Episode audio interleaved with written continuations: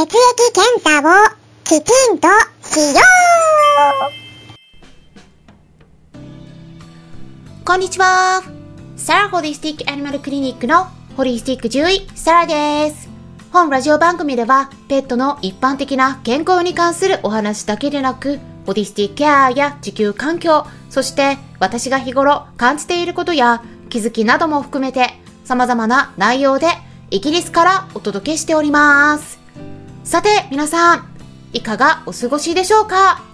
私はね、いろいろやってたんですね。まあ結構ね、バタバタしてたんですけれどもね、細かいことはまたそのうちにお話ししていければと考えているところがあるんですけれども、今週もイベントが盛りだくさんです。9月8日夜の10時10分からは、クラブハウスのペットのホリスティックケアクラブにて、秋に起こりがちな症状とハーブによるケアについてお話しさせてもらいます。はいはい。秋にどんな症状が出やすいのかいろいろありますよね。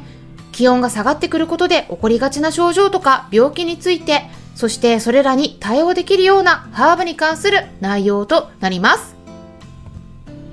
それからですね、その2日後の9月10日夜の9時からは、こちらはクラブハウスの医療部屋クラブにて、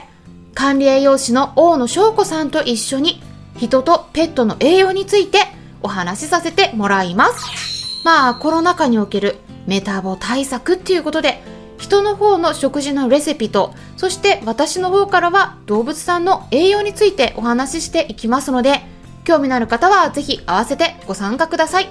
そしてですね、今回は先日クラブハウスで収録した内容ですね血液検査の基本の木という内容のその1はですね実は先日もうすでに公開していますのでまだ聞いていない方はそちらも合わせて聞いていただければと思うんですが今回はその2ということですね。血液検査を実際に受けている方も結構知られてないことがあるんですね。でも知らないで検査を受けてしまっているがためにその検査結果が間違って読み取られてしまっていたり、異常だからということで、もう一回検査しなければならないようなことになってしまっている飼い主さんもいます。痛みのない方法で採尿する尿検査とかならまだいいんですけれども、血液検査っていうのは血液を取るのにどうしても針を刺さないとならないので痛いですよね。お金もかかりますので、できるだけ少なく済むのであれば1回で済ませたいですよねっていうことで、私が獣医師であるからこそお話しできるような内容になっていますので、興味のある方はぜひ最後まで聞いていってください。検査はですね、あの、まず健康な時に一回はね、検査しておいた方がいいかなと思うんですね。あの、やっぱね、基準値ってあくまでも基準値なんですね。ワンちゃん猫ちゃんによってね、やっぱ多少の健康なんだけど、ちょっと高め、ちょっと低めっていう場合があります。そうすると健康な時と比較した方がやっぱりねいいんですね。その子の状態がどうかっていうところで一回健康な時にね見ておくと何か病気になった時にその過去のデータとね比較することができます。なのですごくねいいです。まあ何にも病気問題がない時に検査するのねすごくまあ気が引けるのもあるかもしれないけど例えば虚勢とか避妊手術する時に麻酔をかけられるかどうかっていうところだけを見るとしたら本当に項目はね一般的には制限してあまりお金かけないように一般の獣医さんは血液検査してるのでね全部は見ないんですけどその時に例えばまあ、飼い主さんの方から一回ちょっと全部見ておきたいっていうことで、えー、先生にお伝えすれば、えー、もっと広くね見てもらうこともできるので、まあ、そういう感じで見ておくといいかなとは思います。ただ、あれですね、あの、虚勢避妊手術するときって子犬、子猫だったりもするので、まあ一番いいのはね、1歳過ぎてからの方が本当は分かりやすいんですけどね。ただ、ある程度の指標にはなるので、まあそういった何かしらの時に、あとはフィラリアの検査とかね、ワンちゃんの場合はね、血を取るので、その時に一回ちょっと全部見ておくっていうのもね、いいと思います。あとは、やっぱね、食事によって本当は変わるんですね、数値が。ただ、この認識がね、ちょっと獣医さんの方であんまり浸透してないので、特にですね、手作り食の中でも生食って言われるバーフっていうね、生のお肉だけじゃなくて、生の骨も与えてるようなね、そういうやり方があるんですけれども、そういう生食をね、与えてる場合って、えー、特に BUN っていうかね、BUN って、えー、尿素窒素とか、あとヘマトクリットとか、赤血球の数とかね、あとコレステロールとかも、特に食後はね、高くなりやすいです。で、このあたりはね、どうしても基準値、私たちが獣医さんがね、一般的に比較する基準になってる数値っていうのは、あれはあくまでもですね、ペットフードを与えられた実験動物に検査した時に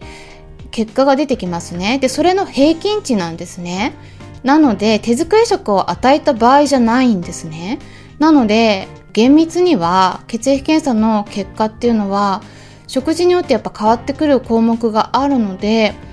手作り食を与えてる場合っていうのはねちょっと当てはまらないことがあります。ただこの辺あんまり一般の獣医さんは考慮されてない方がほとんどなのでちょっとね皆さんぜひ知っていただくといいと思います。なのでね手作り食を与えてる場合なんかほんと特に健康な時に一回見ておくといいと思うんですね。私がいつもおすすめするのは血液検査と尿検査両方。尿検査そんなにね負担かからないしお金も高くないのでぜひね一回はね検査しておいた方がいいかなと思います。特に手作り食を与えている場合ですね。あとはですね検査をするときは本当はですね絶食するのが基本なんですね。うんこれがねあんまりやってない方が多いです。まあどうしても負担がかかるのもあるのはあるんですけどね食事を抜けること抜けない子ってやっぱいると思うんですね。あの 例えばうちの猫で言うとカンパネーラはね余裕でいけるんですけどジョバンニはねうん食事を食べれない状態になるとイライラし始めるんですね なので、えー、ちょっとねうん、難しいんですが、ただやってますね。で、やるのはね、どういう風にするかっていうと、まず、まあ、最後に食事をあげてから、理想はですね、特にそのコレステロールをね、見たい場合なんですけど、食後ってやっぱ上がっちゃうのでね、で、上がっててもこれ健康の子でも上がるから、異常で上がってるのか、それとも食後検査したせいで上がっちゃってるだけなのかがわからなくなっちゃうんですね。食事した後に検査してると。で、最低でも6時間以上は空けた方が良くて、理想は12時間から18時間。猫ちゃんはね、でもあんまり長時間絶食にちょっと耐えられないので、えー、猫ちゃんは長くても16時間ぐらいが限界って言われているんですがちょっと胃酸がね出過ぎちゃってちょっと胃が荒れる場合もあるのでねあのよく生食与えてる場合に、まあ、絶食した方が消化が良くなるということで胃酸を強くするために絶食もされてる方もいるかもしれないんですけどもちょっとねやっぱワンちゃんと猫ちゃん区別してねあの考えた方がいいんです。私昨日、えー、ズームの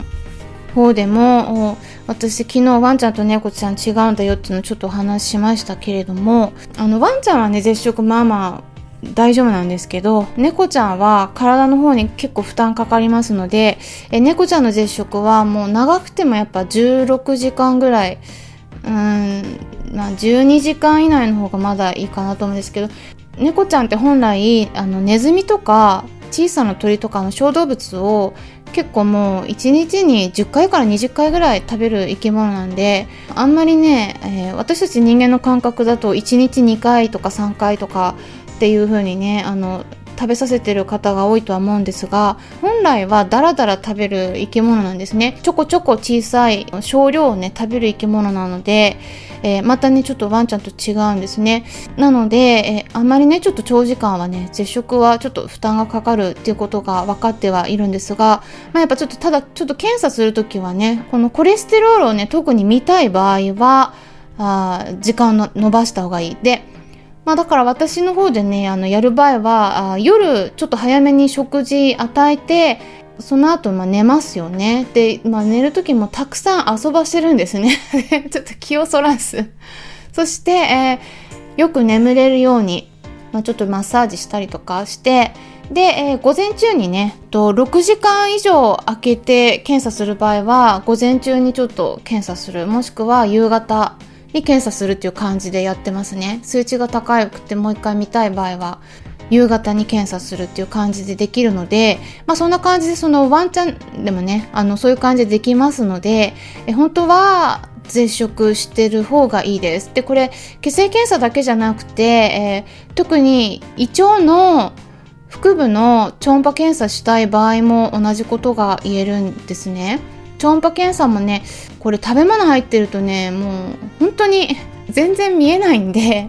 絶食するの基本なんですね。だけど、あんまりちゃんともちろんね、あの、ちゃんと指示されてる飼い主さんもいらっしゃいますが、指示されてない方も結構いらっしゃるんだなっていうのをお伺いしてて感じることなので、えー、ここをぜひ、えー、絶食するっていうのが基本だっていうことでね、あの、理解された方がいいかなと思いますね。ただ、あの、全部が全部ね、あの、血液検査で数値が